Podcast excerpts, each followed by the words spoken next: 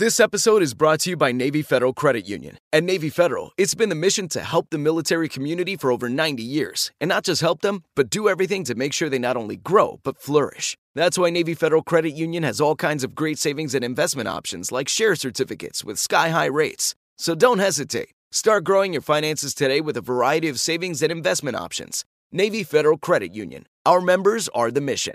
Savings products insured by NCUA. Investment products are not insured, not obligations of Navy Federal and may lose value. I'm so excited to tell you JCPenney and country music singer-songwriter Walker Hayes are partnering together on a new limited-time men's collection for the everyday guy.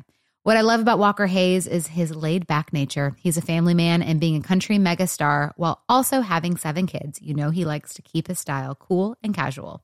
This new collection is perfect for the guy living the t-shirt life or someone wanting some fresh options that feel just as good. It's easy to wear, affordable styles that celebrate the ultimate family man, along with the quality, durability, and sensibility dads appreciate. Available online Saturday, May 4th at jcp.com and in-store Thursday, May 16th. Just in time for Father's Day. Limited time only. JCPenney, make it count. Me. Focus Features presents Back to Black. I want people to hear my voice and just forget their troubles. Experience the music and her story. Know this. I ain't no Spice Girl. Like never before. That's my daughter. That's my Amy. On the big screen. I want to be remembered for just being me. Amy Winehouse. Back to Black. Directed by Sam Taylor Johnson. Rated R. Under 17. Not a minute without parent. Only in theaters May 17th. You can work from the road while turning your vehicle into a powerful high-speed data Wi-Fi hotspot with AT&T in-car Wi-Fi. On a network that covers more roads than any other carrier. Connect up to 10 devices and stream conference calls. Finish up that presentation or answer last-minute emails. Go to att.com/in-car Wi-Fi to see if you're eligible for a free trial today. Based on independent third-party data, always pay careful attention to the road and don't drive distracted. Wi-Fi hotspot intended for passenger use only when vehicle is in operation. Compatible device and vehicle required.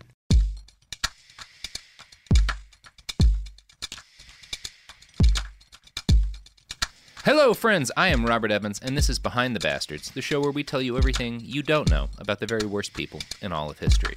Now, normally, this podcast features me and a guest who's coming in cold, talking about a horrific person in history, and generally, I pick dictators or people who have abused power in some very large-scale way. That's sort of our milieu. We don't really talk about serial killers, usually, but today we are talking about a serial killer named Albert Fish, who was a cannibalistic child murderer who loved life. His own ass on fire. Mm-hmm. Now, we're doing this for 2 reasons. The first is that my guest today, Maggie May Fish, is a relative of said person. So let's start there.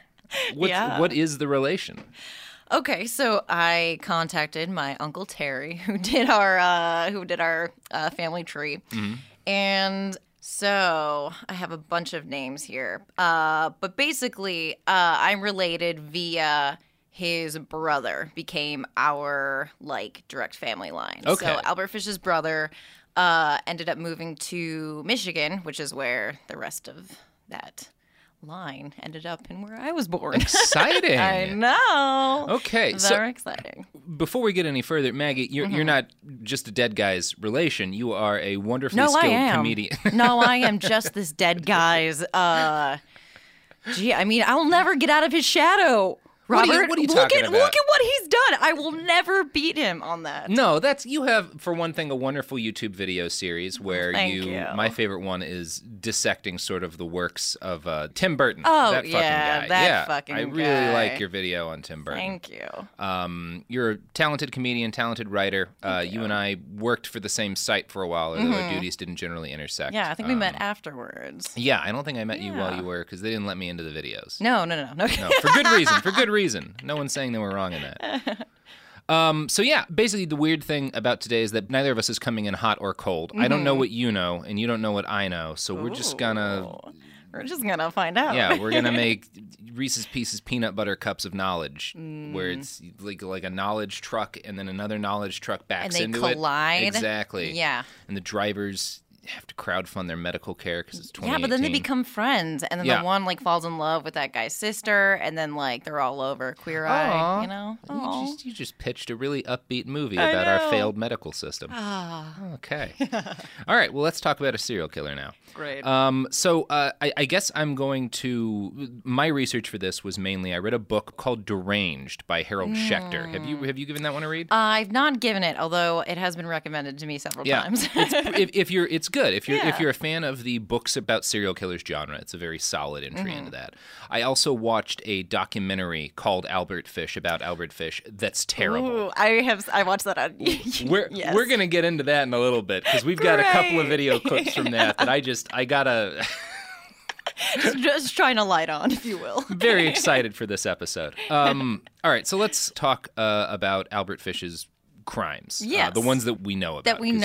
Here's where I'm confused, and maybe you can shine a light, is I know, like, what he did, but I also know the rumors, and I don't know which is, like, factually happened and which is like, oh, man, what if Albert Fish also? Yeah, and I tried to stick mostly to stuff that we know, because we know there's 3 children that we know he killed. Yes. But he claimed to have killed a bunch of other people after he was caught. Right. But he also had, as we'll get into, a very rich fantasy life. Which seems like, and also like, he's not the only serial killer to have like made up deaths. Yeah. So some of this is going to be up to the readers to decide, but hopefully you and I can lock down what will forever now be the ironclad history of Albert Fish. This is it. All right. So on July 14th, 1924, 8-year-old Francis McDonnell was playing on the front stoop of his porch in Staten Island, which was at that time like the middle of nowhere. Yeah. Like, it was still... There were, like, trees and shit. What's the roly tumbleweed? Walls. Yes, walls. There were walls. Mm-hmm. Walls and trees. So while his mother was watching him, she saw a strange old man with a gray mustache creeping down the street in exactly the sort of way normal people don't. If it had been 2018, she probably would have taken her kid inside and called the cops, or at least taken him inside. But it was 1924, and she was just like, oh, what a weirdo. And he was white, so I'm sure it was like, white. He's white. Not a brown man. What's the worst that could happen? It's the 20s. So Francis left after his mom went inside to play with his brother and some neighbor kids. They were playing some sort of ball game, probably something old-timey like stickball or... Yeah, or do you have a ball? I've heard that's a game from back then. Polio ball. Yeah. I don't know 1920 sports. But at some point, that weird gray man started watching them, and Francis ran over to see what he wanted, because, again, 20s. Right. While his friends and brother were focused on the game, Francis and the man both disappeared. Now, once people realized Francis was missing, search parties were formed. A trio of Boy Scouts found Francis's body. The newspapers described, bad time for the Boy Scouts. Yeah, I was just, oof. Yep. What a troop. What a troop. Yeah, they're having some dark campouts after that. Just these kids sitting around the fire taking drags of cigarettes and just staring. We've seen worse than death. The newspapers described Francis as having been, quote, atrociously assaulted. All of the clothing below his waist had been torn off. He'd been strangled to death with his suspenders, and it looked like he'd been cut up, too. So sorry, retroactively. I mean... Not that I have any control over an ancestor, but, you know. None of us are responsible for what terrible people in our past did. Yeah. Like, when you think about it, everybody's got a serial killer relative. I hope. If you go back far enough. Yeah, go find them, guys. That's what you do after this episode. Go find your serial killer relative. Go find your mass murder. And spoiler alert... My relative who killed people is going to wind up having a cameo in this story. So this is going to be fun. Oh, yeah. This is a massive crossover episode. On February 11th, 1927, 4-year-old Billy Gaffney was playing with a 3-year-old friend and his 12-year-old brother. The 12-year-old walked off because 12-year-olds aren't really good at babysitting. Mm-hmm. And the 2 little kids wound up on the roof because, again, there were no rules in the 1920s. Right. And the kids could just go anywhere. Billy's 3-year-old friend was later found safe on the roof. And when the adult who found him asked where Billy had gone, he said, quote, the boogeyman took him. You are a descendant of the boogeyman. The scariest thing is that the photo of Albert Fish on the Wikipedia website looks so much like my current relatives. Just his piercing eyes, like, they run in our family, so it's terrifying to look at him. Yeah. I mean, I don't think you look like Albert Fish. Thank you. But y'all do have piercing eyes. Yes. I was going to bring that up. Mm-hmm. So both of these abductions caused sensations when they happened, right? It was not common for kids to be abducted in the 20s. It was common for kids to die for no reason because it was the 20s and medicine was whiskey. Yeah. But, like, this sort of thing was not common. And so it caused kind of a sensation. And local papers covered the cases breathlessly and even got some national coverage. And if you're feeling bad about the state of journalism right now, which who isn't? Give me something to look forward to. This, like, my day. This will make you feel better because it turns out it's always kind of in garbage. Here's how the New York Daily News wrote about Billy's disappearance. Somewhere in New York or nearby is little Billy Gaffney, or his body. An army of detectives, 350 strong, is hunting that somewhere. Watch for the results of that search in tomorrow's news! All caps. Hoping against hope, police continue their search for the missing Billy Gaffney. Follow the trail in tomorrow's, all caps, news! Will the seventh day bring joy or sorrow to the parents of little Billy? Read all the developments of the hunt in tomorrow's, all caps, news! Whoa. That's some journalism. That was an advertisement for the news, coupled around a tragic story of a disappearing boy. Little boy's getting murdered. Time to sell some papers. Yeah. Yeah. So if you've paid attention to the last any length of time, really, in American culture, you may have picked up on the fact that we are a high-strung bunch as a country. Ooh, we are, aren't we? That was such a nice way to put it. Yeah. Americans in the 1920s did not take the realization that kidnapping existed any more gracefully than Americans today take scary news reports about MS-13. According to Harold Schechter's Deranged, in the immediate aftermath of Billy's abduction, over the course of a single week, 3 separate angry mobs assaulted different suspected boogeyman. Oh, boy. Yeah. To be that other man and just to be targeted because everyone looked weird back then also, I'm assuming. Yeah. Because there's no way to fix any of it yet. Well, no. And you see anybody walking around in 20s clothing today and you're like, that's a pedophile. Yeah, that is a pedophile. Yeah. But it's just how they dressed. Yeah. They just dressed the bowler hat just is so suspicious. You can get arrested for just a bowler hat today. Oh, my God. And should. You should. Yeah. It's not okay. Here's a quote from Deranged about the first guy to be cornered by an angry mob because of Albert Fish's crimes. A 63-year-old salesman named Giles Steele this precious poor man. Giles Steele was strolling down East 92nd Street when a 4-year-old boy... He was strolling! That's the only... Happy to be alive! It's the only way people could walk in the 20s. I guess. You were either strolling or you had polio and could not walk. And then you were rolling. Yeah. Because so he was strolling down East 92nd Street when a 4-year-old boy stepped into his path. He told the kid to move aside and reached down and took the kid by the shoulder. And at that point, the kid's mother, Miss Sadie Bernstein, came out and saw him with his hand on the kid's shoulder. And she just starts screaming. Oof. And so a crowd of neighbors immediately descended on Steele and began pummeling him. They just start, it's not even to restrain him for the cops. Just beat the shit out of him. So Steele was saved by a cop who took him to the station. He was questioned, and it became obvious that he had nothing to do with anything illegal. Miss Bernstein eventually agreed that she had overreacted. Steele was still arraigned on a kidnapping charge because the cops just thought he seemed shady. Poor Giles. I know you must talk about a lot about, like, wrongly convicted people, probably on this podcast it comes up a lot, but I always feel terrible. I mean, usually because dictators are just having people executed for crimes they didn't commit. But now the weird thing is the other two cases of people getting mobbed were dudes with prior convictions for, quote, impairing the morals of minors.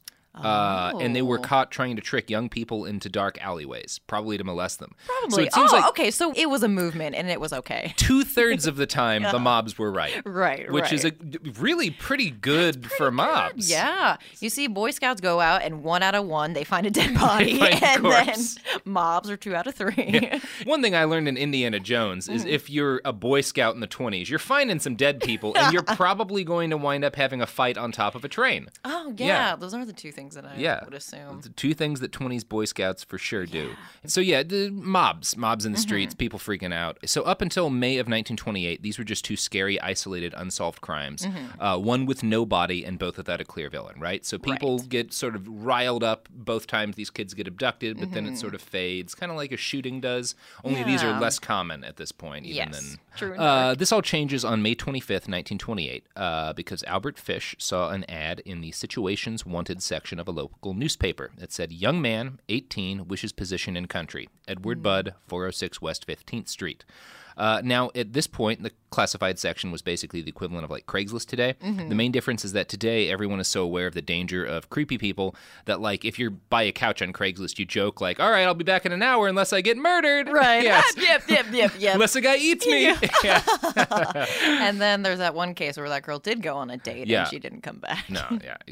There's an expectation that danger can happen in this. It did not exist then. So an 18-year-old boy would just be like, I want to work in the country and put out an ad. And 2 days later, the doorbell rang at Edward Budd's house. His mother opened it and saw a small elderly man in a suit. They were very poor, very, very poor family. His suit was not particularly nice, but the fact that he was wearing a suit meant that he was above them on, like, the class rung. So they were very impressed by that. He was polite and genteel and, like, kissed her hand, which she was super impressed by. He does all of, like, the upper class seeming stuff.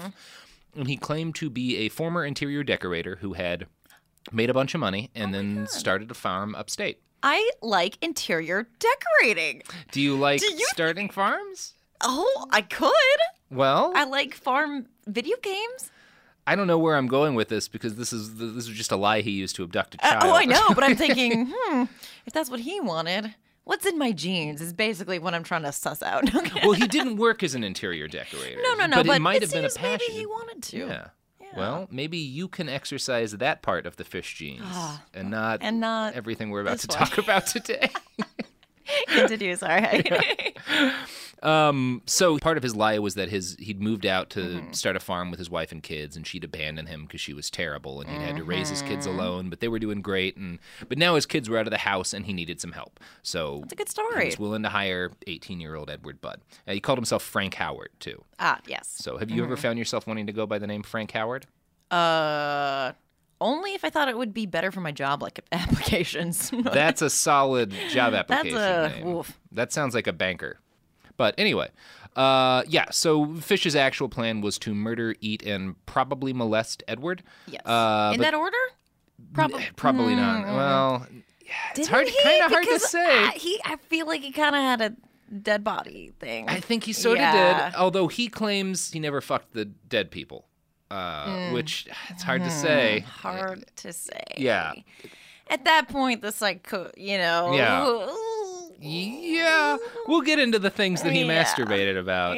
Spoiler, there's a lot of masturbation in this episode. Edward, the kid that he was going to hire, is super excited. This guy's going to pay him like $15 a week, which is really good wages back then. And he's like, hey, I've got a friend who also once worked on a farm. Do you need any additional work? And I think at this point, Albert Fish is just not that great at lying in the moment. And so he says yes, but he doesn't really. But he didn't want it, yeah. No, because number one, this kid's already kind of big. Like, big enough that Albert's worried, like, I might not be able to overpower him because I'm, like, fucking 60. Right, or eat all of him. And I don't want to get rid of some of the... I want to eat all of it, you know? Okay. Because he's very resourceful. Just be, like, retroactively, like, placing, like, good qualities on a murderer. No, he wants to use every part of the boy he murders. Yes, yes. Yeah. I mean, he... He is kind of a recycling guy. So Albert Fish says, like, yes, but I think it's a panic thing. And he immediately comes up with an excuse to delay and says that, like, he's not quite ready to leave yet, but he'll be back the next day. And then the next day, instead of coming back, he sends a telegram and says, I'll be there the next day. When he does finally show back up, he brings pot cheese, which is what you'll find in every write-up of this that he brought. I didn't know what pot cheese was. It's cottage cheese that people would bring to potlucks and pots. I don't know why. It seems like a weird old-timey cheese. Wow, geez. So if you read about Albert Fish, you're going to come across the phrase pot cheese a lot. and I didn't know what it was. I guess I have a new password for all of my devices. There you go. Hot cheese. So he brings like some cheese and claims that it came from his farm, and they have like a lunch, and everybody's very impressed with this guy.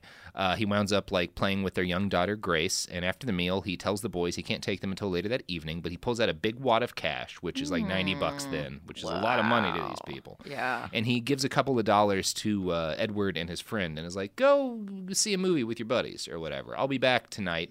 And then kind of as like an afterthought, I was like, I'm heading out to this birthday party my sister is throwing. Maybe your daughter Grace wants to come with me. Is afterthoughts in quotes? I think he kind of brought it up at the end of things. Right. And they say yes, because there's this old man, very classic, very genteel. He's helping out the family. So he takes Grace, and obviously you feel bad for the parents because, like, the dad is the one who makes the final call, and Grace is a sickly kid. She's ill a lot, and he's like, she never gets to have any fun. Yeah. Let her go have some fun, which it doesn't end well for Grace or the Buds. They get really pretty fucked over in this. So he gives them an address of where he's going to be, which they later find out is fake, and then he disappears, and Grace never comes back. They never see Frank Howard again. On Tuesday, June 5th, the New York Times reports on Grace's abduction with the classy headline, "Hunt Man and Child He Took to Party." That is classy. Yes. It ends on party, so I'm kind of like excited at the end, you know? Yeah. Oh, a party. Yeah. And you kind of forget. Hunt Man. Oh, yeah. That's actually not a bad, if I was going to start a superhero, Hunt Man and Child, Batman and Robin. Yeah, Hunt Man and Child. I immediately know what that's about. No questions asked. Yeah, so Depraved says, the book that I read for this says that the story unspooled in the tabloids in kind of the same way that the Gaffney abduction had. So there, first off, there's a shitload of false leads. People start just sending lies into the family, and we'll get into that in a little bit. A lot of sketchy witnesses, and then there's just this big surge in anxiety over kidnappings for the people of New York. The tabloids make as much of this as they possibly can, and it's the same. It's a Nancy Grace kind of situation. Yeah, exactly. Yeah. And these newspapers are all giving daily updates and like, follow the search tomorrow and the Daily News and yada yada yada. And we'll have a list of all of our sources on the website behindthebastards.com. We're gonna get to what happens afterwards and kind of how Albert Fish's crimes sort of started the idea of stranger danger. Like, we're influential in that concept we were all raised with and to fear, and how he sort of had an impact on that, and the Lindbergh baby kidnapping. But first, it goes great with discussions of the terrible things that serial killers do is products and services. I love it. You love products and services? I do. I use them all the time. Pull out all of your cards and throw them into the air and buy a product now. The evidence keeps pouring in. At this point, the facts are undeniable. It's an open and shut case. Monopoly Go is the most fun you can have in a mobile game. Millions of people pass Go every day because this game is always bringing something new to the table. Countless crazy tournaments you can join with your friends as partners or teams. Constantly changing challenges like money sprees or treasure hunts that keep it fresh with new wild minigames. Timed events offering bonuses like massive multipliers or rent frenzies to help you get huge rewards. And there's so many rewards to discover. Rare stickers you can trade with friends to complete albums, delightful emojis to taunt people with when you raid their riches, unique playing pieces, and so much more. The verdict is in with Monopoly Go. There's something new to discover every time you play. So don't miss out. Go download it now for free on the App Store and Google Play. Focus Features presents Back to Black. I want people to hear my voice and just forget their troubles. Experience the music and her story. Know this, I ain't no Spice Girl. Like never before. That's my daughter, that's my Amy. On the big screen. I want to be remembered for just being me. Amy Winehouse, Back to Black, directed by Sam Taylor Johnson. Rated R, under 17, not admitted without parent. Only in theaters May 17th. Like many of us, you might think identity theft will never happen to you. But consider this. There's a new identity theft victim every 3 seconds in the U.S. That's over 15 million people by the end of this year, equal to the populations of New York, Los Angeles, and Chicago combined. Even worse, identity theft victims often don't even know they're victims. That's why LifeLock Identity Theft Protection alerts you to identity threats, even the ones that don't show up on a credit report, like data breaches, fraudulent bank transactions, loan and credit card applications, and crimes committed in your name. If your identity is stolen, your own dedicated LifeLock U.S.-based restoration specialist will work to fix it. LifeLock protects you in ways that you simply can't on your own. Join now and save up to 25% your first year at LifeLock.com/news. That's LifeLock.com/news to save up to 25%. Identity theft protection starts here. Okay, I love Walker Hayes. He's amazing. He's so fun, such a great entertainer. And that's why I'm so excited that JCPenney and country music singer-songwriter Walker Hayes are partnering together on a new limited-time men's collection for the everyday guy. The Walker Hayes for JCPenney collection is an upbeat playlist of instant classics with laid-back appeal and down-home vibes. As a dad of 7 kids, he knows exactly what fathers want and need when it comes to their style. This collection reflects his casually cool styles with outdoor-inspired details and versatile colors. Perfect for the guy living the t-shirt life or someone wanting some fresh options that feel just as good. It's easy to wear affordable styles that celebrate the ultimate family man, along with the quality, durability, and sensibility dads appreciate. Available online Saturday, May 4th at jcp.com and in-store Thursday, May 16th, just in time for Father's Day. Limited time only. JCPenney, make it count. And we're back. And we are talking about Albert Fish, the ancestor to my guest today, Maggie May Fish. And listeners, just as a heads up, Maggie's one of the nicer people that I have met in the city of Los Angeles. She's not a murderer, as far as I'm aware. I mean, there's no trail. There's no trail. We've learned. You are wearing a red shirt. I am. I thought blood. Yeah. And then I put on the shirt. Yeah, exactly. Yeah. Okay. So, although I think that before everything I wear, so blood. That's just what's going on in my head, like a cat, or a little dog.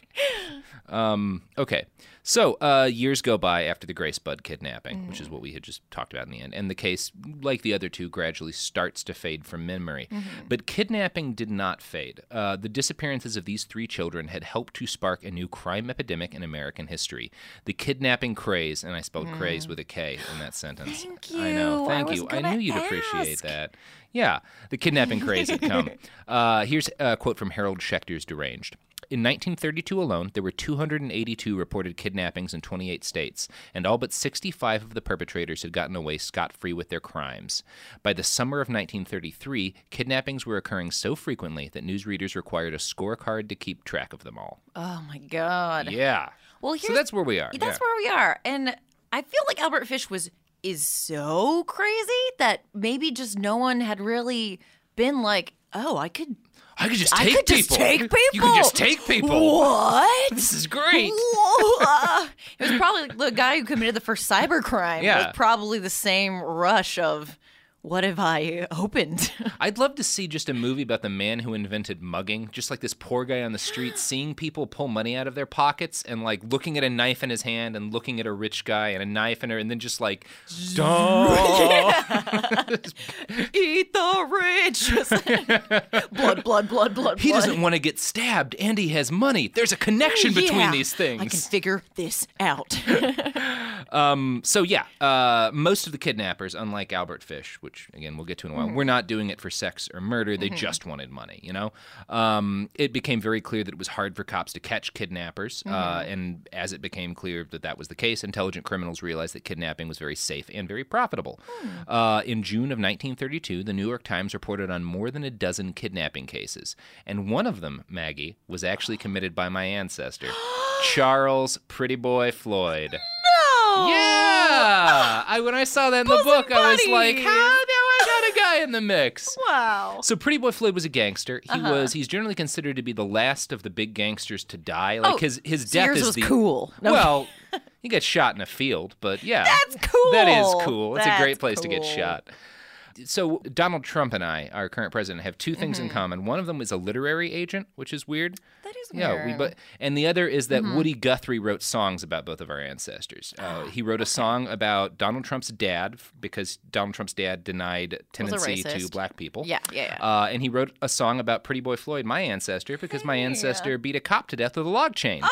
Wow. So, in that year, 32, Pretty Boy Floyd tried to kidnap an actress from Malibu and ransom her. She was to be kidnapped and flown to Mexico, but the police found out about it and like ringed the street with cops at the last minute, and Floyd somehow learned of the trap and never appeared. And that's the end of this digression, but I had to bring it up. Wow, that was great. So, yeah. Everybody's got murderous ancestors. Yeah. So the kidnapping wave grew and grew in the 30s until it reached its apex with the kidnapping of the Lindbergh baby in 1932. Charles Lindbergh was an aviator, first man across the Atlantic, national hero, potential presidential candidate, and anti-Semitic fascist sympathizer. His wife, Anne Lindbergh, was an acclaimed author and also probably racist. They probably talked about it. Probably in racist. Their alone time. Yeah. I would guess. Yeah. Their baby, Charles Junior, was 20 months old and a baby. And maybe would have grown up to be a racist. Yeah, but at the time was just a baby. Yeah, at the time was a baby. At the time was a baby. Okay. And he was kidnapped on March 1st, 1932, and immediately pretty much killed by an accident. Probably fell off a ladder. Yeah. We don't know. Now, up until this point, the only other crime in American history this famous had probably been the assassination of Lincoln. Like, this is like, it's big. And it inspired the creation of the Federal Kidnapping Act in, I think, 1934, which made transferring an unwilling person across state lines a federal crime. So the Lindbergh kidnapping was sort of the crest of a wave or a crime meme that was then spreading through the culture. And that wave kicked off with the crimes of Albert Fish, although he would not be caught until 1934. Yeah, that is the other. He went a very long time without, any sort of reprimand for what he'd done. And it's some of that's got to be just the fact that like we didn't know how to be detectives back then. Right. And he's like changed his name and he's not glued to this reality in some way. Because he's not like a super smooth criminal or whatever. Oh, no. He's messy. He's real messy. When he abducts Grace Budd, he keeps all of his knives wrapped up in like a kit that he calls his implements of hell. And when he goes to pick her up, he leaves them at like a grocery store. He just hands them to the clerk and said, "Can you hold these? Here's a Joker card." Oh, I'm kidding. Here's all of my knives. And this is the 20, so the guy's like, "Of course, huh? Yeah. I'll take your knives. I've got some extra children you can take on the walk if you want." 20s. Yeah, what a time. So nowadays, when terrible things happen to the children of people, like the Newton shootings, when like 20 people lost their very young children to a mass shooter, they immediately start getting harassed horribly online by Alex Jones fans who think it's a false flag or whatever. It's important to note that that's not new.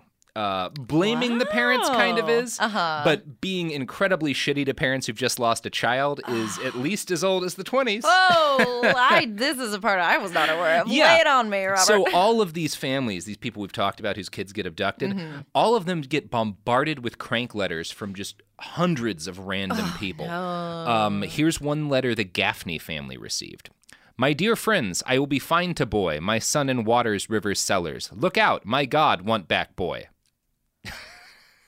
I might have gotten that exact same message on Twitter, just in my DM. I was going to guess Tinder, but yes. Yep. Wow. You want another one? Yeah.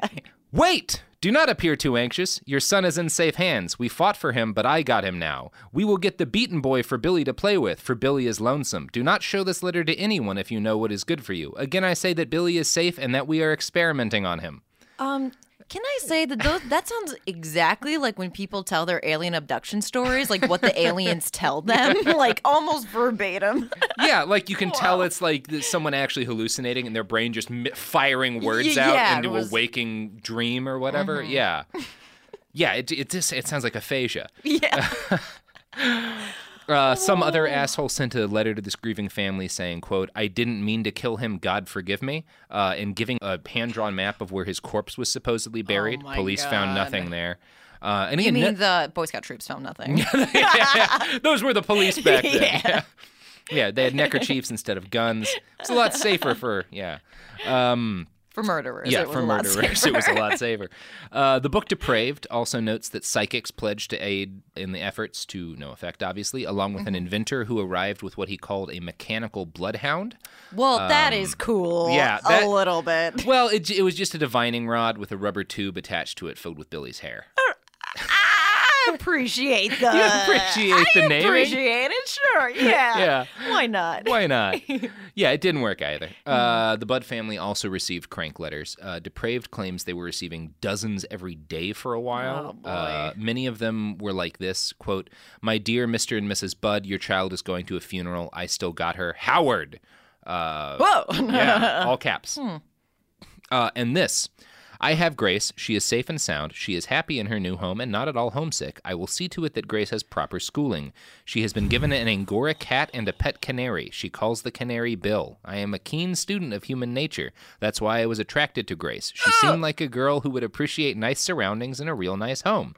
I drove with Grace past your house in an automobile several days ago. I saw several persons standing in front of the house and did not stop, as it looked as though they were waiting for me. I will see to it in the near future that some arrangements are made so Grace will be able to visit you for a short time."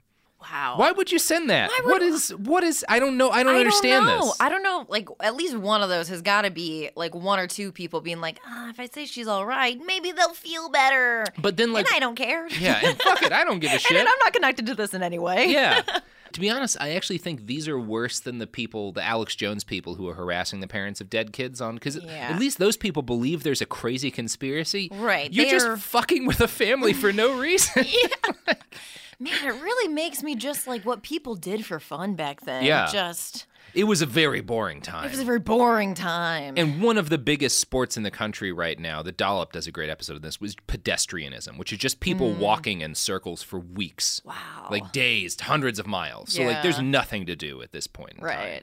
Like World War I at least gave some people something for a while. But I'll make a victory garden. Yeah, make a victory garden. Go die in the mud. Yeah. Oh, both better options than life in the 20s.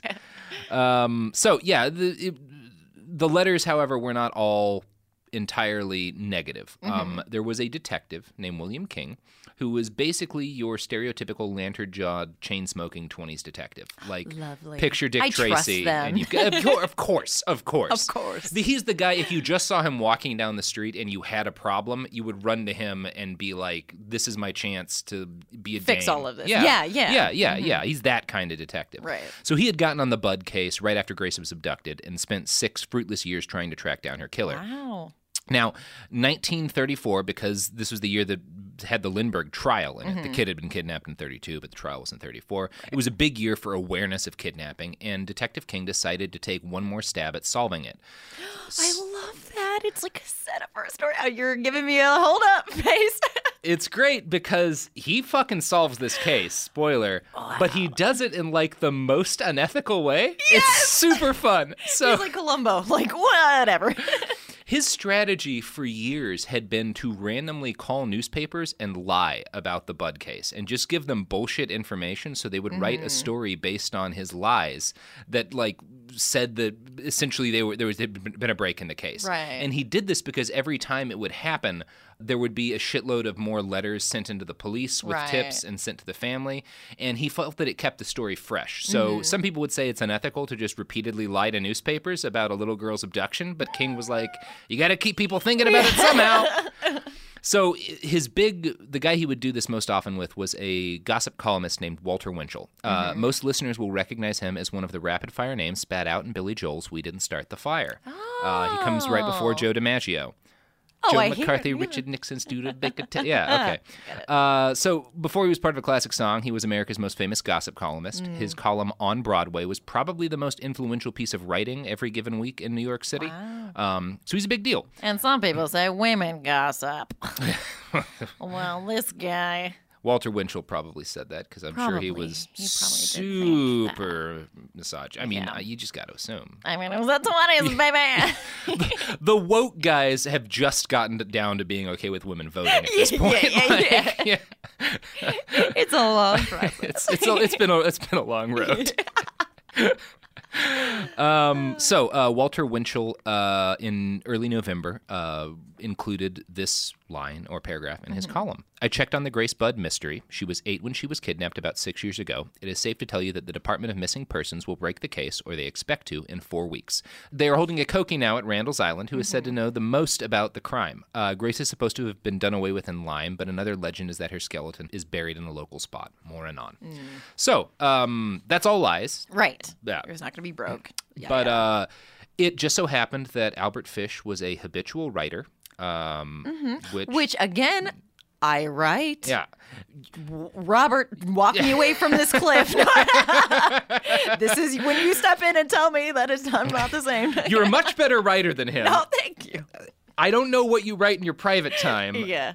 But it... Oh, I have all of my books right here. You don't want to read them. Oh, yeah. They're made out of skin. Blood. Is that a whole piece of paper made of Band-Aids? Yes. Okay. So... 11 days after this Walter Winchell column comes up, the Budds receive a letter in the mail. And one of the only mercies in this entire case is that Grace Budd's mother gets the letter and she cannot read, which is the only time in history you're going to be like, oh, thank God for illiteracy. Yeah, oh, thank God that she never learned to read. That is a mercy in this case. Her son read it and immediately goes to the police. And as soon as I start to read an excerpt from it, you will be aware this is not like the other letters. Right. And this was written by Albert Fish. And again, 11 days after Winchell's column. So it seems like Detective King's strategy worked. Yeah. It's like he knew beforehand, the whole Zodiac thing. They like attention. Detective King does not play by the rules, but he gets results. You hear that, police? Do whatever you want. Oh. God, he pistol whipped a Cokie. Oh, that was like a weekly thing for Detective King, is pistol whipping a Cokie. That's his one kick. Yeah. And then he tried to stop it. He just loves pistol whipping. Yeah. And it's more of an art than anything. I agree. Yeah. A solid pistol whipping. It'll change someone's mind. Yeah. It'll do something to their mind. Okay. The full text of the letter is available online. You can find it if you wish. I'm going to read... If you wish. If you do not wish, don't read it. Do not. I will read a part of it, and I'm reading not the worst parts, because we don't need that. But I got to read some of it. Yeah. Have you read this letter? I have. Okay. Yeah. My dear Miss Budd, in 1894, a friend of mine shipped as a deckhand on the steamer Tacoma, Captain John Davis. They sailed from San Francisco for Hong Kong, China. On arriving there, he and 2 others went ashore and got drunk. When they returned, the boat was gone. At that time, there was a famine in China. Meat of any kind was from $1 to $3 a pound. So great was the suffering among the very poor that all children under 12 were sold to the butchers to be cut up and sold for food in order to keep others from starving. A boy or girl under 14 was not safe in the street. You could go into any shop and ask for steak, chops, or stew meat. Part of the naked body of the boy or girl would be brought out and just what you wanted cut from it. A boy or girl's behind, which is the sweetest part of the body, and sold as veal cutlet, brought the highest price. John stayed there so long he acquired a taste for human flesh. On his return to New York, he stole 2 boys, one 7 and one 11, took them to his home, stripped them naked, tied them in a closet, then burned everything they had on. Several times a day and night, he spanked them, tortured them to make their meat good and tender. He then goes on into detail about how... He gives a reason. Yeah. To make the meat good and tender. Yeah, to make the meat tender. Yeah, it's not just spanking for the sake of spanking. Yes. Albert Fish is not... Please, if there's one... Accuse me of many things, but that... Not needless spanking. No. There's going to be a lot more spanking in this episode. He liked it. So Albert Fish claims that this guy that he met turned him on to the idea of how good human flesh tasted. So he made up his mind to try some of his own, and that's why he abducted Grace Budd in 1928. And he admits in the letter in pretty graphic detail that he murdered Grace, cooked, and ate her. The letter ends on this line. It took me 9 days to eat her entire body. I did not fuck her, though I could have had I wished. She died a virgin. Which is...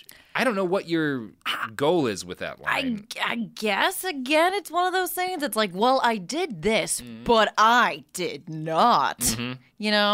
A lot of, serial killers kind of do that. They'll admit to, a part of it, but then take a hard stance on another part they're accused of. Everyone wants to feel like there's that line in The Wire, a man's got to have a code. Everybody's wants to feel like that, even if you're eating children. Right. Yeah. So for him, the goalpost is so far this way that don't worry, I'm still in the good. No, I murdered her and ate her, and it gave me sexual gratification, but I did not... fuck her. No. Yeah. I was pleased in every other sort of way. Yeah, every other sort of way. And he goes into detail about that. So the horrible letter wound up being Fish's undoing, which is, again, one of those rare times where justice happens in the universe. That's another reason I do actually like this story, because he gets caught. Not only that, he got caught because he just needed to. He just needed to fuck with this family one more time. Mm-hmm.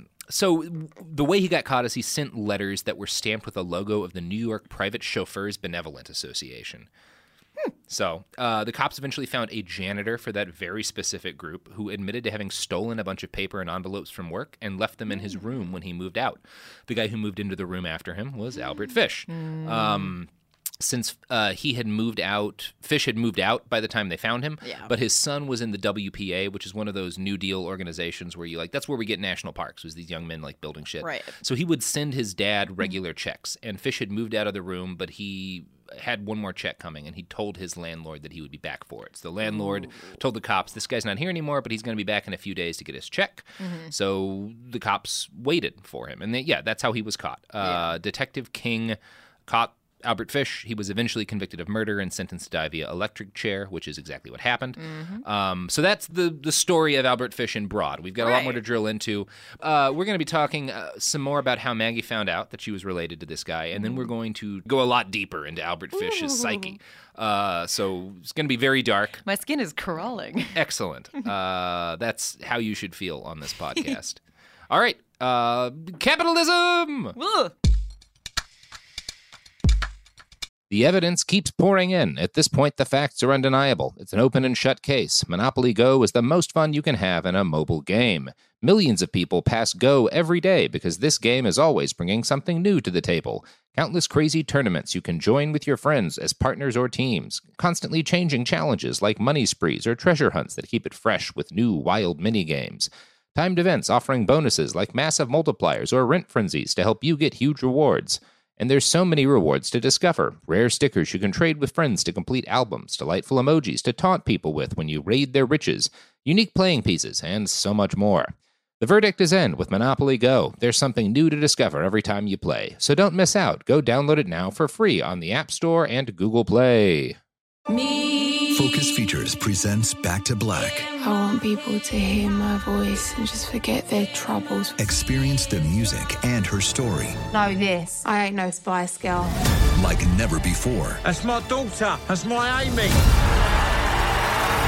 On the big screen. I want to be remembered for just being me. Amy Winehouse, Back to Black, directed by Sam Taylor Johnson. Rated R, under 17, not admitted without parent. Only in theaters May 17th. Okay. I love Walker Hayes. He's amazing. He's so fun. Such a great entertainer.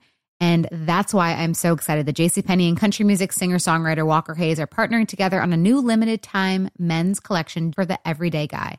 The Walker Hayes for JCPenney collection is an upbeat playlist of instant classics with laid-back appeal and down-home vibes. As a dad of 7 kids, he knows exactly what fathers want and need when it comes to their style. This collection reflects his casually cool styles with outdoor-inspired details and versatile colors. Perfect for the guy living the t-shirt life or someone wanting some fresh options that feel just as good. It's easy to wear affordable styles that celebrate the ultimate family man, along with the quality, durability, and sensibility dads appreciate.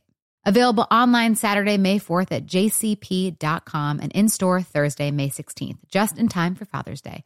Limited time only. JCPenney, make it count. Snag a Job is where America goes to hire, with the deepest talent pool in hourly hiring. With access to over 6 million active hourly workers, Snag a Job is the all-in-one solution for hiring high-quality employees who can cover all your needs. On demand, temp to hire, part-time or full-time. You name the position.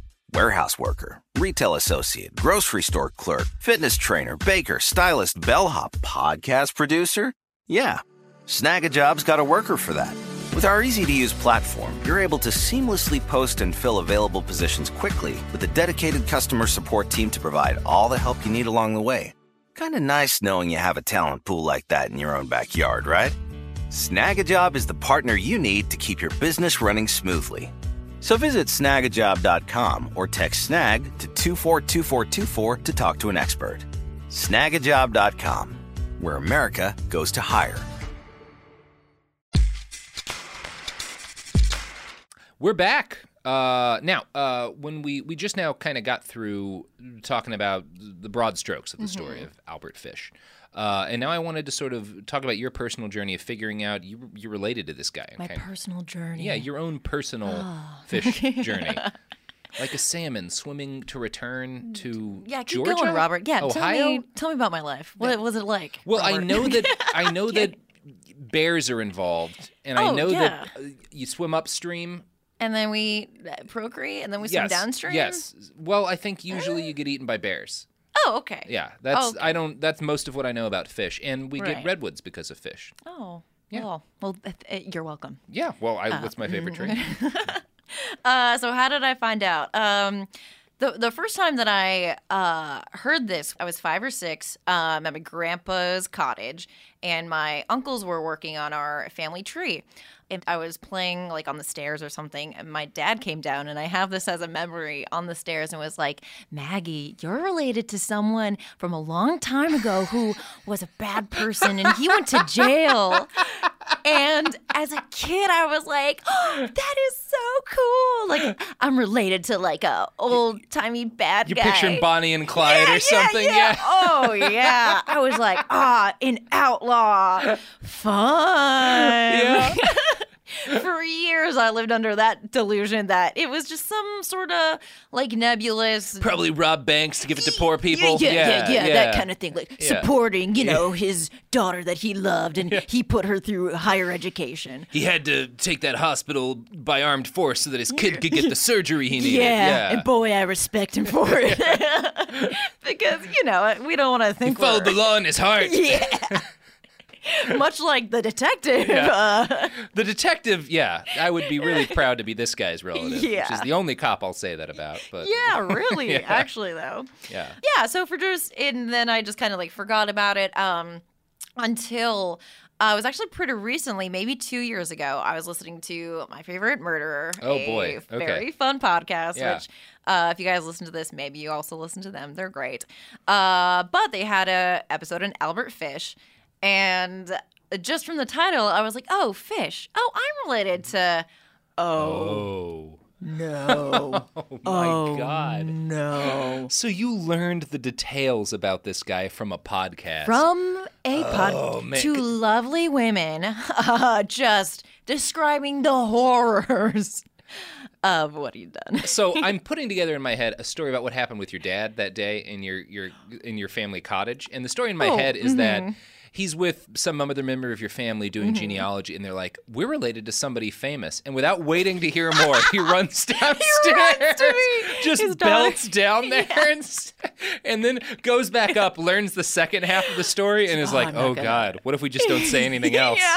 Let's just let this be a dream in her head. Yeah, let's just, she's young, right? She will forget this, question mark? What do you think the odds are of, like, a global information network arising and then leading to, like, a new replacement for radio that spreads even wider and, like, involves long-form stories about, that'll never happen, right? Nah. Never. We'll be fine. No. Let's just not tell her anything else. Oh, boy. I like knowing my father, that, like, kind of thing. He's a very, like, jovial man. Just got so excited. So you learn about Albert Fish from a podcast. Yes, which was very surprising because I was into true crime, like, a long time before that. And I had just never come across Albert Fish, maybe because he was so old. I was more interested. Obscure. Yeah, he's not like your Bundy or whatever. Yeah, and I had just moved to California, so I was more interested in, like, like the Sacramento and we've got kill. So many. Oh, yeah. It's so rich. So for just some reason, I'd never come across it until that day. And then I read the Wikipedia article, and then I called my father, and he was cooking potato soup. And I asked him, I was like, Dad, so is it Albert Fish that we're related to? And very calmly, like my father, who's very calm, level-headed, he's like, let me just check my email real quick. It's Albert Fish. That's the guy. Oh, God. So he didn't know, actually. I guess, I think a similar thing. He, like, kind of knew, or, like, at least didn't know all of the details. Or at least, like, had just forgotten and then was, like, re-excited by, like, yeah, it's Albert Fish, man. Killed 8 children. It was called The Werewolf of Wisteria. Wisteria. Yeah. The Gray Man, The Boogeyman. So, like, I have very mixed feelings about true crime in general, because like the book that I loved the most that I read in high school was probably In Cold Blood, which I still think is really good. I mean, it started the genre. But I also, there's definitely an extent of, and I know that my own show, because of our focus, runs the risk of crossing this territory too, of just like, it's important to study these people because it's always important to study the worst and most dangerous people for the same reason that you like look when you hear a car crash. Right. But there's a line. And Many tickle the line. Yeah.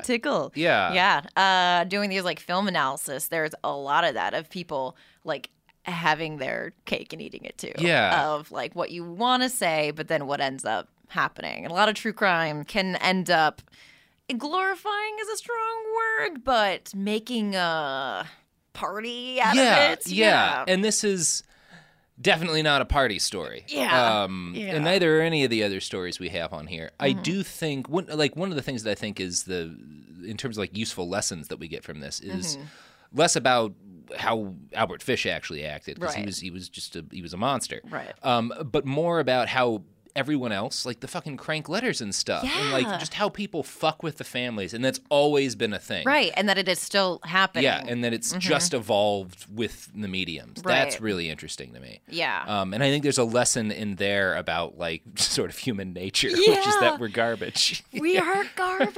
We're garbage. We'll jump on anything, and also I guess like a lesson from like the mob and like that kind of mentality that like. Yeah, you know, it's okay to have very strong feelings and be afraid. Yeah. Like, I think that is totally okay. I am curious as to, like, how did you feel? Like, is there, because this is a story of, and we'll get to it, mental illness. What was the thought process of accepting that this is a part of your past, like your family's past? Right. It's weird. It does also seem like a cautionary tale, obviously, for mental illness and what it can lead to if it is not addressed, which I kind of blame the rest of the family for. Yeah, probably. Only because there are just so many stories of him doing just crazy shit. Things. Like rolling around in rugs. And calling himself I am Christ while beating his own ass with a metal paddle. Yeah, we'll delve into that in a minute here. Yeah. Which, again, you know, in the 20s, what language do you use for a family member who would, like, eat carpet if you left them alone? Yeah. You know? But again, like, they didn't do anything to stop or help and, like, his son kind of just, like, kept giving him money. Yeah. Which, you know, in a lot of ways we didn't have protocols to follow. People also didn't want to talk about mental illness. So it's rather let's not talk about it and just let our crazy uncle just be. Yeah. Which I think is still dangerous if we don't talk about, you know, the mental illnesses that we have. It's hugely important to talk about mental health in general because people need that sort of vocabulary and need to. I do think, and this will make a little like once we get a little bit further, I'm sure we'll talk about this more. But I do think this is a case of a guy who very likely, it's possible that he'd been killing people for decades. It's also possible these are his only 3 killings, and if he in his 40s or 50s even could have been potentially stopped from hurting anybody. Right. That was It's hard. It's like we can't know for sure, but that is a possible avenue here. That if his family members who clearly loved him had like been like, what the hell, man? Yeah, been like, let's instead of just not talking about this, let's talk about this. Let's talk about Kevin, but with crazy deranged. It's always like everybody knows, like you and I are both white people. So like there's this assumption, and with everybody it's true, that like someone who you're related to far enough along the line did something terrible, it was slavery or something else. That's just the world. But there's something different when it's someone who is recent enough that, like, no, we have a specific name. We know this guy is in our line. Here's where he is, and here's what he did. Yeah. I had a weird moment because Pretty Boy Floyd, was, like, my family's always talking about, has always talked about that. My grandma, who was otherwise a very conservative lady, was super proud. She would always tell us, you know, you got outlaw blood in you. She was proud too. She just was like me. Super proud. And I read about it. He was like, this guy was robbing banks and murdering cops. Like the Woody Guthrie song is about he's riding into town with his wife. And a cop curses in front of him, and so he just beats the man to death with a lock chain. That's a fun song. It's interesting the way like families talk about these kind of people, and then when you actually dig into their lives, and you're like, oh man, this guy was not a good person. Not a good person. There is definitely kind of like a little bit of hangover guilt, but really, I mean, there's nothing you can really do. No, and you're just sitting out of his brother. Who didn't do anything that I'm aware of. Right, and it's like, well, if they're going to hide Albert Fish, then, like, I won't. Mm-hmm. I'm related to him. No, and there's some fucking Hitler people around here with lines to Hitler, and, like, they didn't do anything wrong. Right. Like, his nephew just ran over here during the war because he was... Yeah. He had a nephew who, like, joined the Navy and stuff. Aww. And, was just, like, felt real bad about having Hitler as an uncle. Sorry, guys. Really sorry. No, you're not responsible for your family's crimes. Yeah. But you can inherit their wealth. Hell yeah. We got a great system going here. Blood money. Mm-hmm. Okay. So in addition to reading Deranged, which is a legitimately good book, I also watched this documentary, Albert Fish, when I was prepping for this. It's directed by a guy named John Borowski, and it is one of the worst documentaries I've ever seen. Good job, John Borowski. It is very ugly, very little creativity involved, creepy voice acting, but bland recreations of aspects of the crimes. Great. But then, Maggie, 15 minutes into this execrable documentary, we meet Joe Coleman. Joe Coleman is an artist who collects serial killer memorabilia and dresses exactly like you'd expect based on that description. Extremely ornate waistcoats. I'm going to have you describe him in a minute. I kid you not, that is what I pictured. Oh, 100%. Yeah. 100%. Oh, whoa. He has Albert Fish's original letter framed in his house, and I'm just going to put him on. We're going to play him for a couple of seconds. I'm going to have you describe him, and then we're going to play the rest of his story about how he came to own that letter. Wow. Okay? This is... what I've always said is the Magna Carta of crime artifacts. This is the Albert Fish letter. It's the most. You wanna take a shot at describing Joe Coleman? Should I describe his face or my face watching his face? I will describe your face watching his face. Oh, because you look like you just saw a dog like start to tap dance like that, like slack jawed, but not in a positive way. He looks like he's licked that letter like several times. Like before he framed it, he tried to get as close to that ink as possible. Yeah, he has definitely stroked that letter while tweaking his own nipple. Like, yeah, 100%. 100 times for sure. Wow. Yeah, and he's super ornate waistcoat. Yeah, super ornate waistcoat. Yeah. All right, here's him describing how he came to have Albert Fish's original creepy murder letter. Tragic and painful document to a monster that's ever in print, and I have it, so I'm honored to have it. As I've always felt that the objects themselves have desires of their own, and they come here for their own reasons. Did he draw that art? Oh yeah. He drew that picture of Albert Fish when I do like a severed head of a little girl. The horrors of the world. It's not about trying to. Oh my God! It's the same act that Jordan Peterson uses. What my paintings are about. But yeah, like the creepy paintings that he makes. That like the painting, listeners, is a painting of Albert Fish. Very almost looks like a Mad Magazine illustration. Yes. Yeah. Very like grimy, and it almost looks like an R. Crumb drawing. Yeah. And so it's the picture of Albert Fish, and he's holding the severed head of little Grace, and it's terrifyingly creepy. The way he says the word monster, it's with awe. Yeah. It's not with judgment. Yeah, this is not a guy who is like, I don't sense respect for like the gravity of the crimes here. He's a creepy dude. I should email him and be like, dude, that is my relative. I would like that letter. I think it wants to be with me. I think that object wants to travel to me. So the creepy house that he's in, he calls it the auditorium. I'm gonna one guess as to how he spells auditorium. The way. Yeah. That way. Yeah. The way that a guy wearing a creepy dick would spell it. Yeah. Yep. And here's how he describes the auditorium in his website. Quote, Joe Coleman is a collector. He collects fascinating friends. He collects artifacts related to infamous historical events. He collects sideshow and serial killer ephemera. He collects religious artifacts that call to his obsessions with violence, with twinning, and with power. Like his art, his collection is filled with reliquaries containing the twinned power of both the sacred and profane. Welcome to the auditorium. Wow. So, yeah, that's Joe Coleman. Wow. Twinning. There has definitely been, like, secret societies that just have their meetings there. Yeah, but not the good ones. Oh, no. The ones that it's like, oh, this is you? This is where the Masons are at these days, huh? Oof. Oh, I think I'm just going to go grab a beer over anywhere. Go down the street. Yeah. Maybe join the Mormon church. I'll just walk around for weeks on end because I'd rather do that than attend this meeting. Sound better than sitting around here with you people.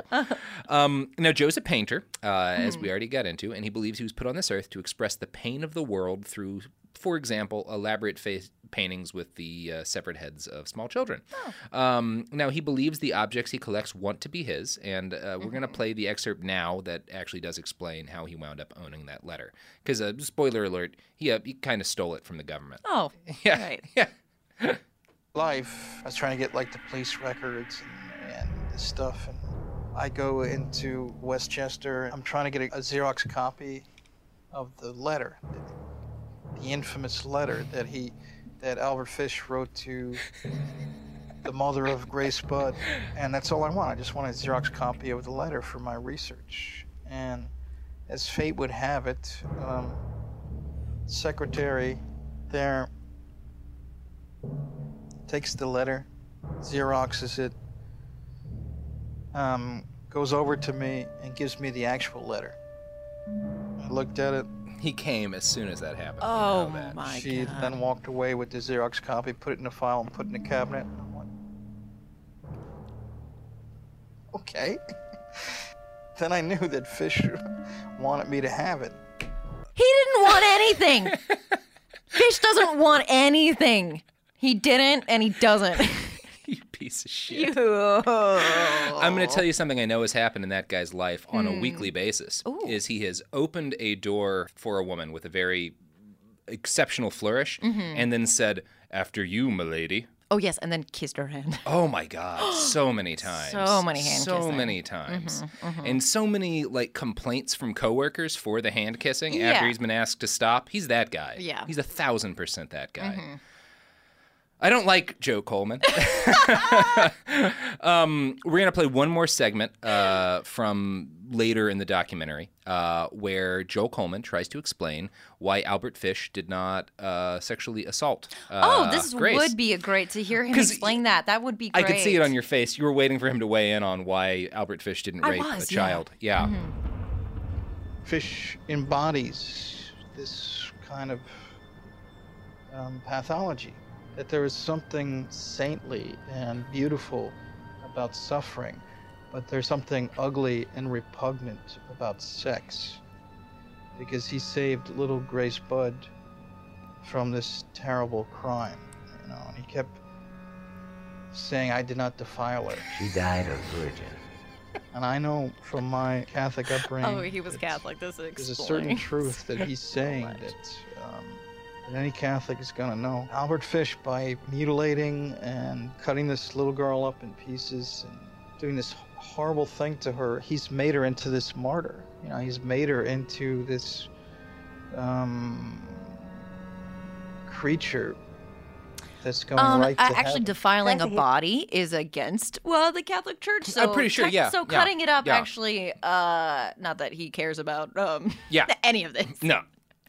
Yeah, I don't think it's definitely true. We're going to get into this a little bit. That Fish's peculiar personal brand of Christianity super had an impact on his crimes. Yes. But I think what Joe was saying there is full of shit. Because, any Catholic knows that there's a way in which she became a martyr. What are you talking about? What? No.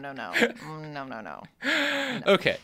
So Albert Fish had a history known to his family of very creepy religious behavior. In 1934, his son Albert Junior was living with him in a small apartment. One day he came upon his father, bare-ass naked, in the middle of the living room, holding his erect penis and paddling himself on the ass with a nail-filled paddle. His ass was red and bloody, and he was drenched in sweat. This made Albert Junior recall an incident in 1922 when he was playing football with his two brothers. Here's how Depraved describes it. Albert had just bent down to catch a low kick. Albert, the younger, not the murderer. Yeah. And as he straightened up to boot the ball back to Henry, he caught sight of his father standing in the apple orchard on the little hill behind the bungalow. The old man had his right hand raised high in the air and was shouting something over and over. Albert had strained to listen. The old man was shouting, "I am Christ," which is like his catchphrase. He would shout, "I am Christ," a lot, particularly while beating himself. He also had a habit of lighting his own ass on fire. Yeah. He was a huge fan of lighting his own ass on fire. Well, you know, once you hit it with nails, that's like a sharp pain. You're like, ooh, what's a dull overall pain? What else can I do to my fire ass? Burn it. Burn it. So another time, Albert Jr. found several of his dad's homemade, nail-studded, bloody, and rusted paddles. He asked his father for an explanation, which is the start of the conversation that you should be having. And Albert Fish, his dad, explained, quote, "I use them on myself. I get these feelings that come over me, and every time they do, I have to torture myself with those paddles." Period. Yeah. Should have been a longer conversation. Duh, son. Yeah. Duh. Yes, should have been longer. I'm punishing myself with paddles. Duh, because I'm Christ. Because I'm Christ. So Albert Fish had a very, very long, history of writing insane and unbelievably creepy letters to random women. He would find them in newspapers, through matrimonial agencies, classified ads. A lot of times there were women letting out rooms who were like landladies, and he would just like start. He would just send them these crazy letters. And they would. Some of them would start kind of reasonable, and then would descend to him asking for paddlings. Well, usually they're paddling focused one way or the other. He would pretend to be a Hollywood agent in some cases. Teetering towards that cliff again. Here's a quote from one letter he sent to a woman while he was pretending to be Mr. Hollywood. "I wish you could see me now. I am sitting in a chair naked. The pain is across my back, just over my behind. When you strip me naked, you will see a most perfect form. Yours, yours, sweet honey of my heart. I can taste your sweet piss, your sweet shit. You must pee-pee in a glass, and I shall drink every drop of it as you watch me. Tell me when you want to, number two. I will take you over my knees, pull up your clothes, take down your drawers, and hold my mouth to your sweet honey fat ass and eat your sweet peanut butter as it comes out fresh and hot. This is how they do it in Hollywood." Yeah. You know, part of me is like, maybe he got some kicks off that way. He was definitely getting kicks off. Yeah. But you think, it probably did work with some people. Like, statistically, you send a lot of letters out. So there are a ton of his creepy letters that you can read if you want to read Depraved, or you can just look them up online. We're not going to read every piece of correspondence he sent. I do want to go over a little bit more of it, though. A number of women came forward after he was arrested when he was, like, in court, and his letter was made public. And these were people who had been freaked out by his letters before, and in some cases had kept them and hadn't known what to do. Because, like nowadays, if you're a woman, because of the internet, men are going to send you terrifying things. Right. That's just what happens. But back then, some lady would just receive a letter that's like 16 pages in the mail. Yeah. Of a guy talking about wanting his ass paddled or wanting you to poop on him. And you just didn't have any. Right. What do you do? And you don't tell your girlfriends because you don't know if they, like. Is this normal? Yeah. What? Is this part of being a person? Yeah. Do they really do it in Hollywood that way? I just imagine, like, looking out at mailboxes and just thinking, is everyone getting letters like this? What? Is this just life? Why is no one talking about this?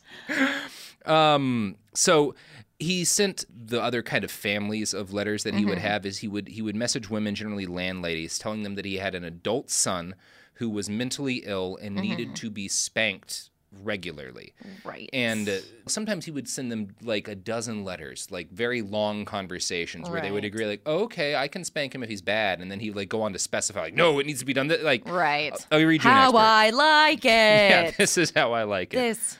The doctor says 3 or 4 good spankings a day on his bare behind will do him good, as he is nice and fat in that spot. It will be an aid to him. When he don't mind you, then you must strip him down and use the cat-o'-nine-tails. Say you won't hesitate to use the paddle or cat-o'-nine-tails on him when he needs it. Now, that's one paragraph. There are pages of him detailing how to spank his fake son.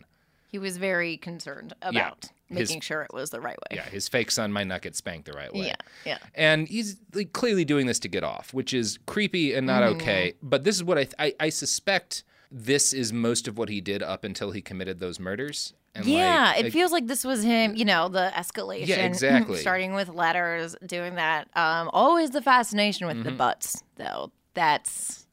Fat butts. You know, in a different timeline with, like, right medication, he would have just liked Fat Bottom Girls Rule the World. Well, yeah, exactly. Different person, you know. Freddie Mercury could have saved him and all of those people. He could. Oh, yeah. Freddie Mercury could have done anything. He could have done, I love Freddie Mercury. This is yet another case where if we had a time machine, you get Freddie Mercury and you just travel around time. You'd fix a couple things here and there. So in 1930, though, Albert Fish sent his insane, creepy letters to the wrong damn woman. A housekeeper named E. Solarid.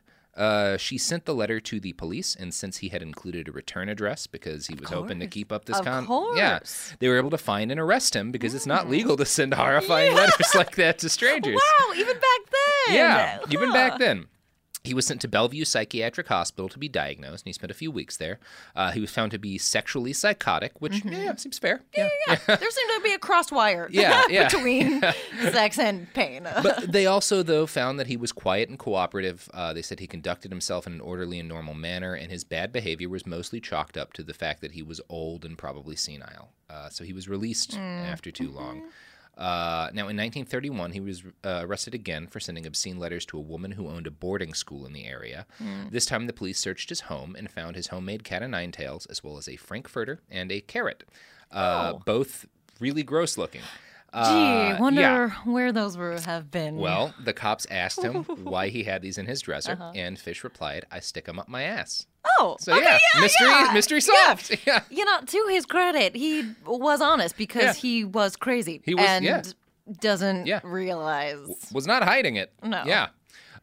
So during the trial, you know, when he was finally caught and stuff, it was revealed that Fish's original plan had been to abduct a teenage boy rather than Grace. He had planned to tie up Edward, slice off his penis, and then skip town while the boy bled to death. Right. But because he didn't want to kill him. He just wanted the penis. Well, he wanted to kill him, but he wanted it to take a long time. Right. Yeah, Grace was a consolation murder victim.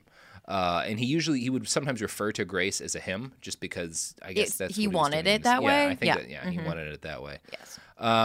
So in interviews with the police, Albert Fish reported a general sort of bemusement and confuddlement over why he had killed Grace, saying, first, you know, I never could account for it. He would later claim that his brother had served in the Navy in China, because he'd claimed it before it was a friend of his. Later he said it was his brother. Which I don't think either was. Yeah, I don't think it either was. The rest of the family was kind of just like doing normal things, which is so... And all his kids turned out really normal. Yeah, and they seem, in the story, they seem pretty normal. Yeah, like, they have a range of different reactions to this. Right. Because his daughters are kind of in his court and say he was always a good dad, like he's a normal guy. Yeah, all the kids are like, he was a good dad. He was, and he never even hit his kids, which is weird for that period of time. Because everybody hit kids back in the 20s. But not Albert Fish. He would just hit himself. Yeah, again, the goalposts and the kids that he murdered. The goalposts are wide. The goalposts are all over the place. Yeah. So he would later tell Detective King that he traced his problems back to the fact that when he was 5 years old, he was placed in an orphanage by his mother. His dad was 75 when he was born, and his dad had died when he was very young. And as soon as that happened, his mom put him in the orphanage. He said he saw a lot of things a child of seven should not see. Not to say that there's not truth to. I'm sure either it was he's always like had this mental problem or. Yeah. Ugh. There's usually an inciting incident. Yeah, he says they were whipped in the orphanage, which definitely happened in orphanages back then. So maybe that's where it started. You know? And if you're, developing sexually and something's a little doo-doo. Yeah. And you're getting hit on the butt all the time. That's your thing. That's how it works. Yeah, we're amazing machines. We're amazing. We should be trusted with so much. Yeah. Isn't it great we have missiles? Oh, that was a real solid development for species with our sorts of impulse control. Mm-hmm. So further investigation determined that Fish's legal troubles had actually started back in 1903 when he'd spent 16 months in prison on grand larceny. He'd been arrested 6 times just since Grace Budd's abduction. Wow. Sometimes for sending horrible letters to people, sometimes for vagrancy or for passing bad checks. In court, he was no clearer on why he'd killed Grace, saying, quote, "The temptation just came over me. That's all I can say. I can't account for it. I don't understand it." But he was always emphatic that he had not had sex with her, saying, "No, sir, no, sir, no sex at all. I did not outrage her." Which I think murdering someone outrages them, probably. Yeah. I guess. And also, I think he was probably gay. So that's probably a huge reason why he didn't with Grace. Yeah, and he does seem to be the, who we'll talk about in a minute here, the psychiatrist who diagnosed him did come to the conclusion that he was homosexual. Yeah. But he was a lot of things. That's almost like why even mention it, because his sexuality is like a Pollock painting. Yes. Like it is a mess. Yes. It's all over the place. Yeah. So the media was as gross as you would expect from everything we've talked about in this story when they covered the trial.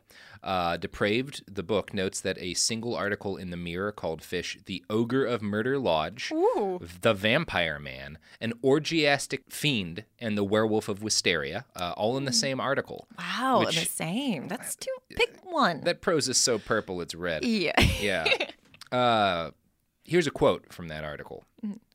"Out of the slime of the sadistic butchery of Grace Budd by the benign-looking Albert Howard Fish, there emerged last night the hint of an even greater horror, a horror of multiple killings, revealing a new type of Jack the Ripper in the guise of a kindly old gentleman."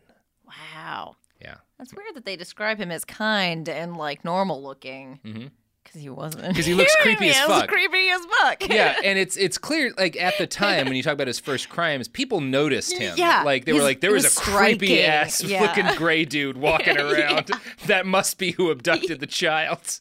And they were not wrong. No, he was the guy. Yeah. Like, yeah. He looks like the guy that if you, like, see him walking around a playground, you're like, I'm just going to call the cops. Like, I feel like there should just be some armed men around. I hate doing that because there are plenty of wonderful people who do look creepy and vice versa, but he is one that you look at and it's like, no. And in fact, go to our website to look at those pictures. Fish's case was confusing, as that last quote, to people of the time because he, aside from his criminal record, he didn't fit society's profile of a sex murderer. He was a descendant of American aristocracy, which I guess you are too. Yes. Some famous revolutionary dude, right? Yeah, famous revolutionary dude, and he was also related to, I guess he was in the Treasury in D.C., Hamilton Fish. That sounds like a treasury name. Yes, yeah, for sure. Yeah. There's a lot of official checks with his ostentatious signature on it. And Hamilton Fish actually deleted some historical records that connects them. Which we ran into that big gap while doing our family tree. It's like, gee. Why did he? Sure seems like a well-connected dude tried to cover up he was related to this man. That's amazing. The same last name. Oh man. Yeah. That's fun. Yeah. Okay. So who's worse? No.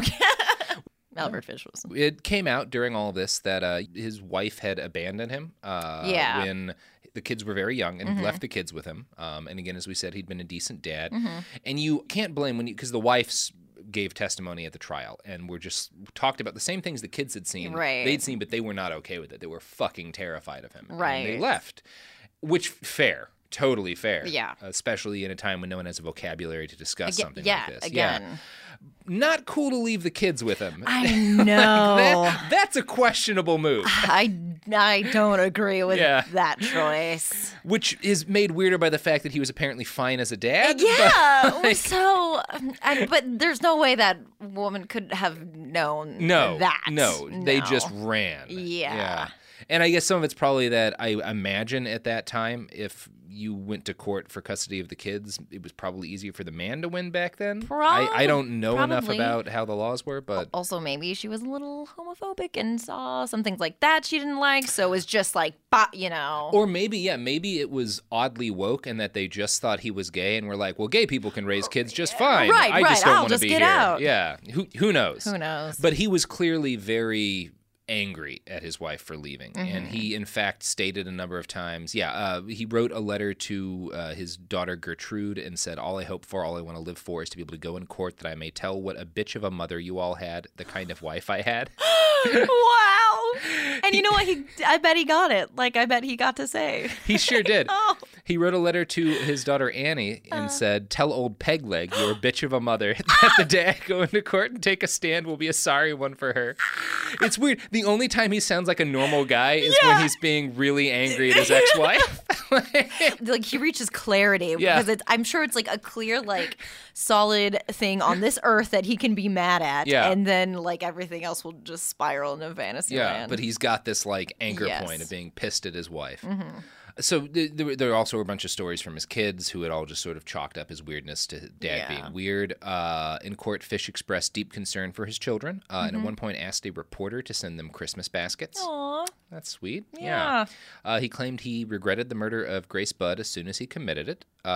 Depending on the day of the trial, he would veer from asserting he was ready to die for his crimes to trying to get a lesser sentence. So it was not totally consistent. Yeah. Fish was a very religious guy. He had a lot of the Bible memorized, and his favorite Bible passage was Isaiah 36:12.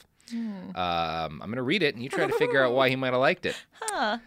But Rab Shaketh, and apologies to listeners named Rab Shaketh if I pronounce that wrong. But Rab Shaketh said, hath not my master sent me to thy master and to thee to speak these words? Hath he not sent me to the men that sit upon the wall, that they may eat their own dung and drink their own piss with you? Oh. Do you think it's that he's a big fan of Rab Shaketh? Yeah. Yeah, that's why he liked that quote. When he was in jail one Sunday during a mass for prisoners, a guard heard grunting coming from his cell. And walked over to look. He saw Fish with his pants down and just enormous erection, stroking his, to the sounds of the Lord's Prayer. So he loved God. He was really into God. He loved God. Super into God. Frederic Wertham, a distinguished psychiatrist who comics fans will know and hate for originating the comics code. That guy was the guy who assessed Albert Fish's mental state for the court and just tried to decide whether or not he was too crazy to be convicted. He wrote, quote, there was no known perversion that he did not practice and practice frequently. Which, in a way, an accomplishment? Yeah, normally that's a positive thing when you haven't murdered people. Right, Yeah. Wertham linked all of Fish's weirdness back to a desire for pain, and Fish did tell him that, quote, I always seem to enjoy everything that hurt, the desire to inflict pain, that is all that is uppermost. To Wertham, Fish explained the details of what he'd done to Grace Budd. He claimed that he'd first tried to drink her blood, but had not been able to handle it. Instead, he'd cut off 4 pounds of flesh from her buttocks, breast, belly, and ears and nose. Ears seem odd. Not a lot of... I think he just wanted them. Yeah. That seems like that. Yeah. So he wrapped them up in newspaper and took them back to his homes. This excited him so much that he ejaculated while riding the train back home before he even got home. Yes, of course. Once he was back, he used Grace's flesh to make a stew with carrots, onions, and strips of bacon. He said he'd eaten the stew for 9 days. Oh, no. Is that our family recipe? No. Oh, dear God. My father was making soup when I called. I know. And when he talks about eating the boy, he talks about the potatoes that he used in the... he makes like a bisque, Oh, we do have a really good potato soup family recipe. I kind of want it. They're Spam in it. It's Spam. Oh, no. Oh, that's no. That's the closest meat to people. I know. We all know that. I mean, taste buds, it's inherited to an extent. You want to come over for dinner? Kinda, yeah, actually. Yeah. I can tell you that burning human flesh smells almost exactly like cooking bacon. Okay. Yeah. I would absolutely buy that. So, he ate her for 9 days and pleasure himself and stuff. Like we all know where this is going. We're all adults. That's the kind of guy he is. Yeah. Okay.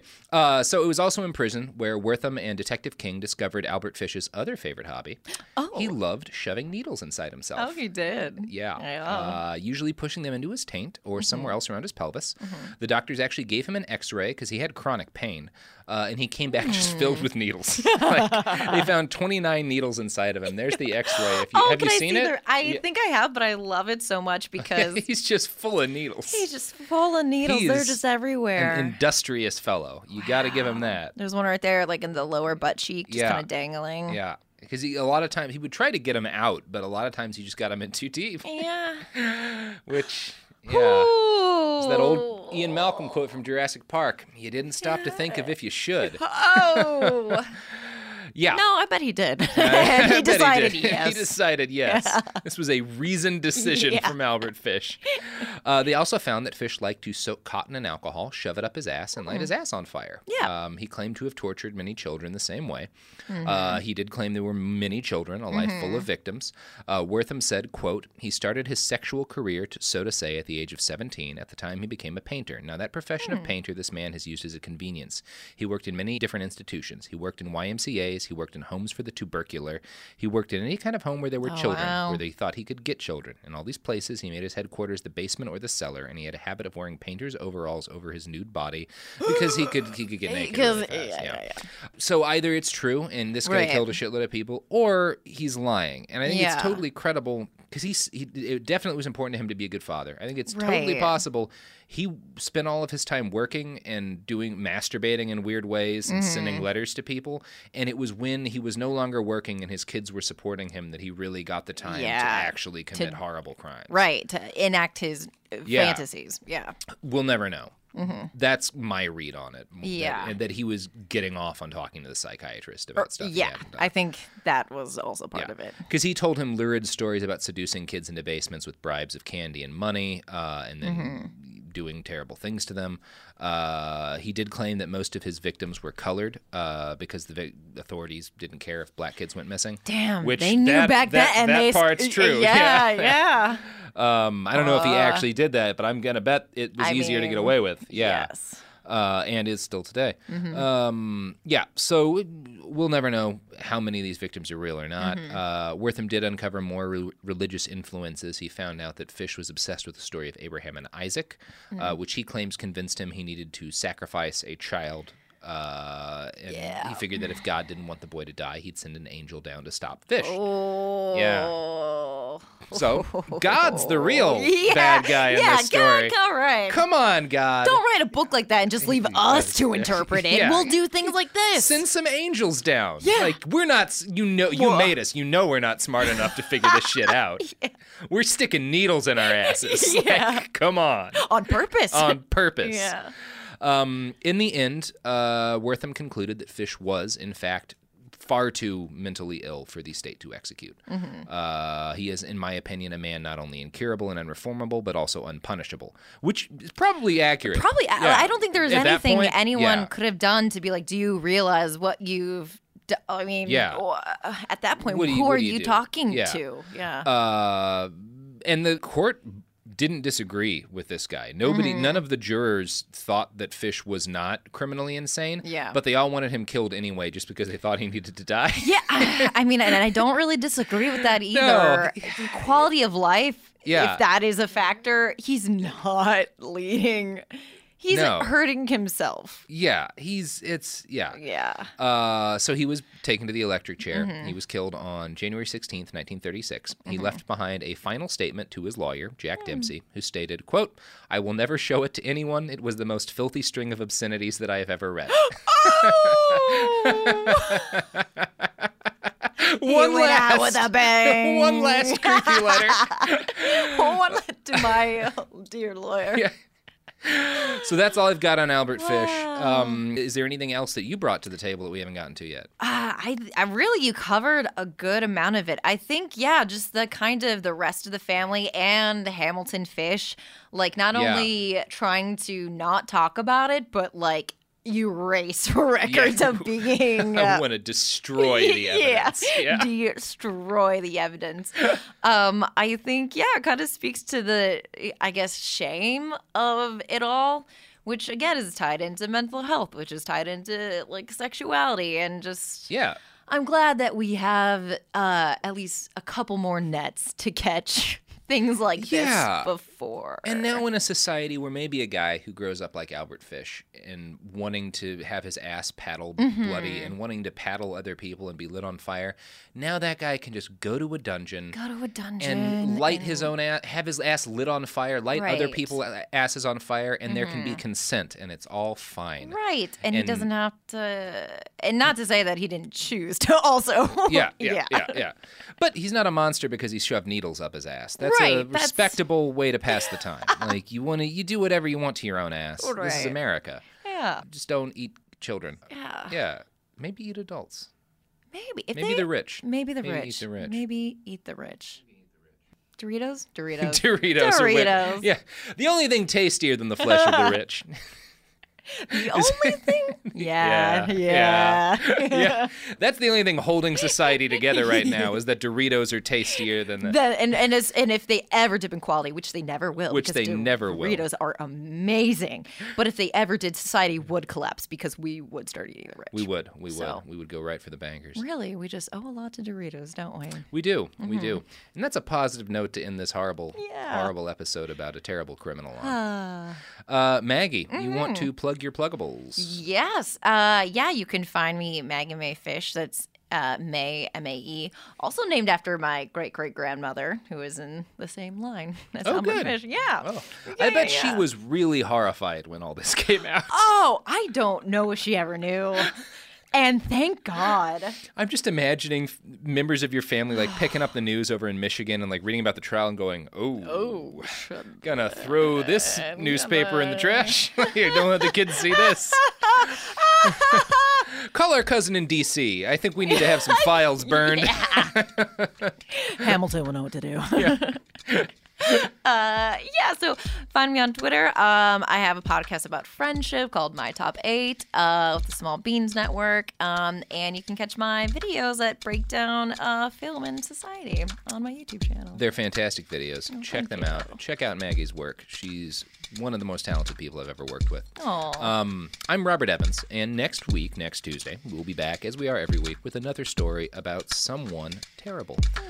So please tune in for that. It will probably be a dictator rather than a mass murderer, but one and the same. Yeah, one and the same. Not as different as you might expect. You can find this podcast on Twitter at @bastardspod, Instagram too. You can find us on the internet at behindthebastards.com.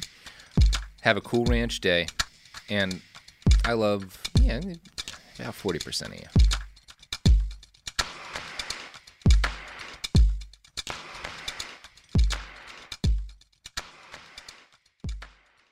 This show is sponsored by BetterHelp. It's a simple truth. No matter who you are, mental health challenges can affect you, and how you manage them can make all the difference. That's why everyone should have access to mental health support that meets them where they are and helps them get through.